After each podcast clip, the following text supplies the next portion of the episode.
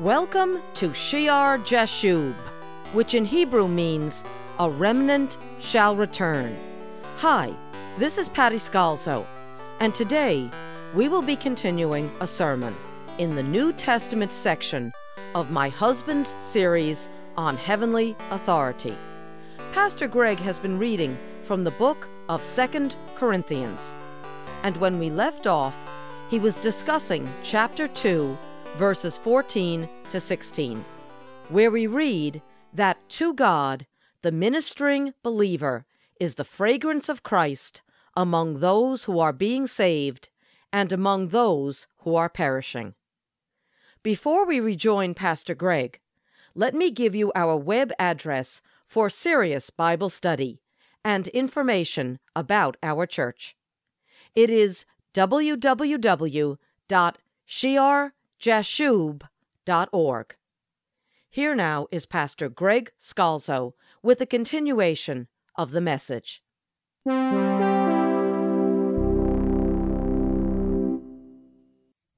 So, the reaction to you, if you're in the Holy Spirit, and the reaction to Christian ministry, if it's in the Holy Spirit, will be the same as the reaction to Jesus, right? Many people received, they ran, Rabbi, teacher. They wanted to know. They loved the miracles, and many truly, truly were saved. And others, no matter what he said, no matter what he did, they were planning and plotting to arrest him and crucify him and get him out of the way. But they couldn't get him out of the way for very long. To one, we are the aroma of death, verse 16, and to the other, the aroma of life leading to life. They can see now that there is eternal life through your testimony. And then Paul says, knowing this is his mission, knowing that this is his ministry, he ends verse 16 and he says, And who is sufficient for these things?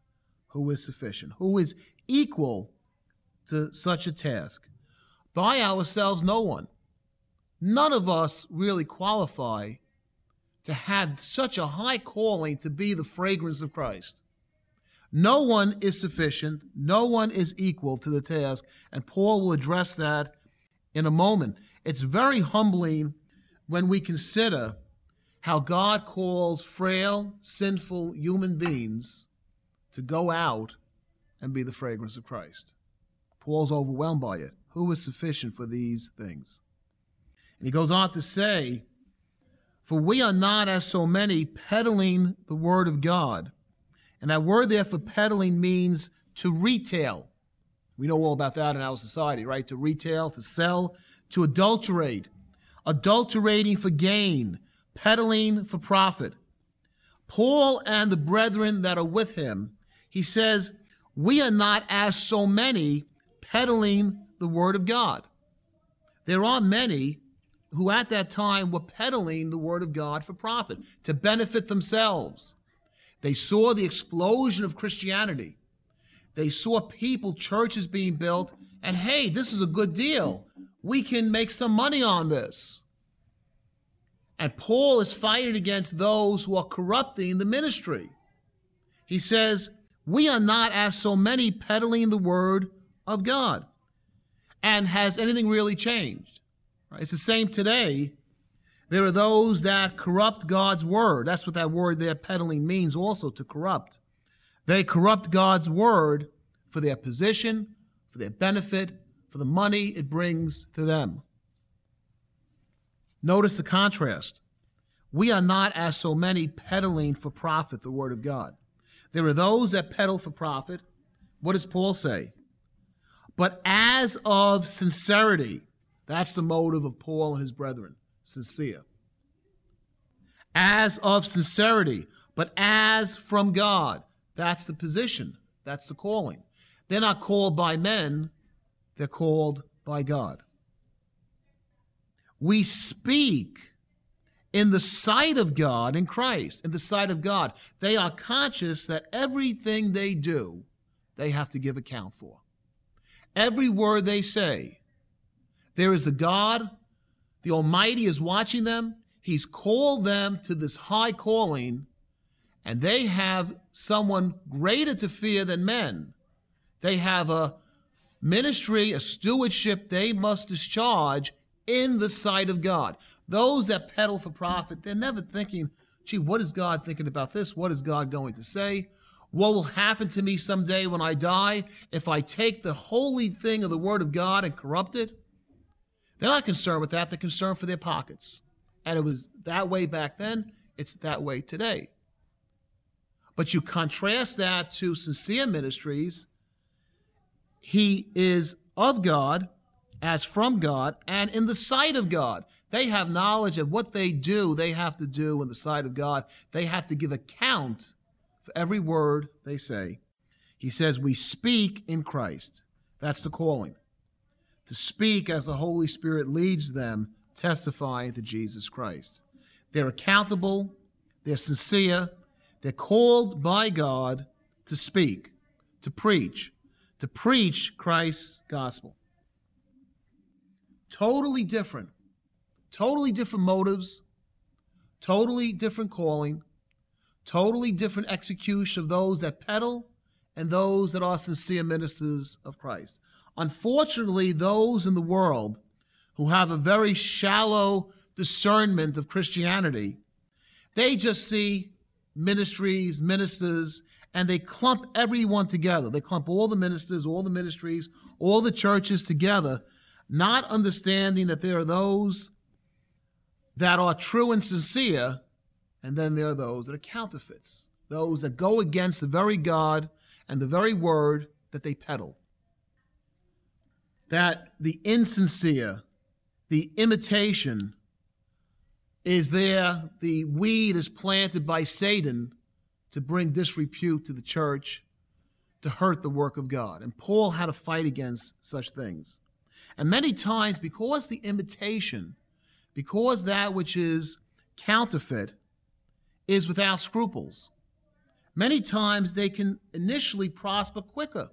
When you don't have any scruples about things, you can accomplish things much faster. You know that in business. People that work hard, they work steady, it takes a while to build. Those that'll do anything to build their business can prosper very quickly.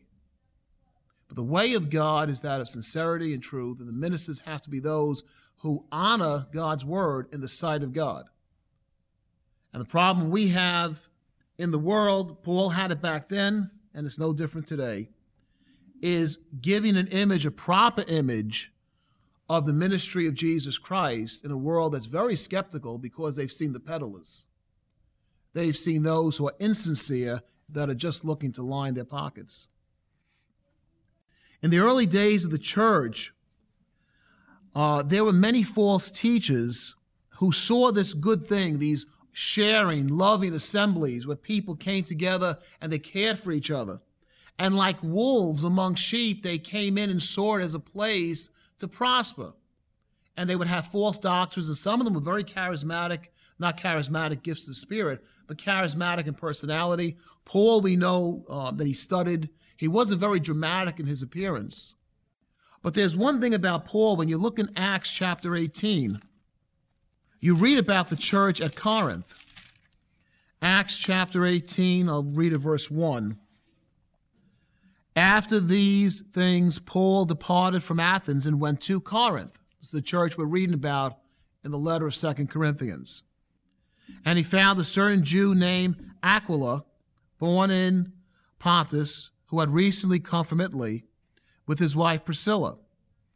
Down in verse 3 So because he was of the same trade, he stayed with them and worked, for by occupation they were tent makers.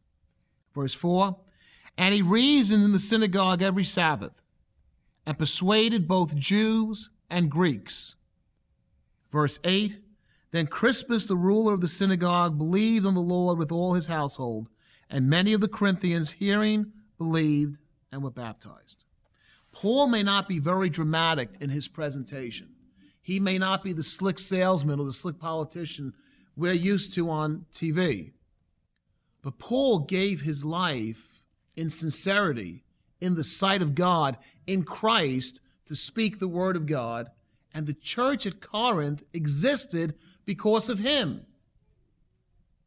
He was responsible, the Holy Spirit through Paul was responsible for starting and building that church. And you notice from the tone of 1 Corinthians and 2 Corinthians that even though this is so that Paul is one of the originators of the church at Corinth, even though Paul has so great a calling in the Holy Spirit, the office of an apostle, Paul never conducts himself, neither does Peter or James or any of the apostles. He never conducts himself as some lofty spiritual potentate, giving orders and directions, and they have to listen just because he says it. We never would get to the point of needing these letters otherwise. If he was using the people in such a way, none of these false teachers could really come in and have a place, right? But he doesn't put himself in a position he shouldn't be in. He is not some lofty potentate that they should come and kiss his ring and give him homage. Paul's a regular guy. And so he finds himself in the position of having to reason with the church. When you read 1 Corinthians and 2 Corinthians, Paul is pleading with them. He's reasoning with them. He never denies his authority. He tells them he's an apostle. He tells them his position, but he's speaking to them as equals, as brothers and sisters, trying to get them to get to the same point of understanding that he has. He reasons, he pleads, he interprets, he quotes scriptures. He's treating them as equals. And because of that, unfortunately, sometimes they push them aside and get razzle dazzled by these false teachers that come in with all types of presence and all types of loftiness. And the tendency for human nature is to give them attention and to forget Paul and the brethren of Paul who were responsible for starting the church. That's human nature. It's unfortunate. Human nature sometimes when people act like they're better than us, we tend to say, well, they must be better than us. These false teachers come in and they're obviously they're superior. They have superior knowledge. And they corrupt the church at Corinth. Paul humbly walks in, he he talks to them, he preaches with them, he fellowships with them. And Paul, well, we have Paul in our pocket. How can Paul be something special? He's not acting like these super apostles, like these super teachers. And so Paul finds himself in the terrible position of having to justify himself to the very people who were there in the church because of the work of God which he did. And he does it very beautifully in the letters of 1 Corinthians and 2 Corinthians by the power of the Holy Spirit.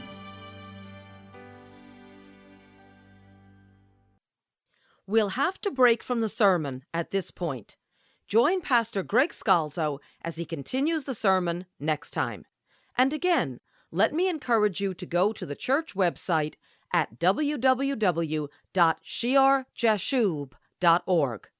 Brothers and sisters in Christ around the globe are listening and learning about God's Word from the many programs in our audio library how important it is to spend time in the Bible every day. And the 14 minute format is very easy to work into your daily plan. From topical studies to through the Bible teachings, you'll find messages that will expand your understanding and appreciation of God's work in the world and in your life. The address again is www.shearjashub.org. May the Lord bless you as you serve Him.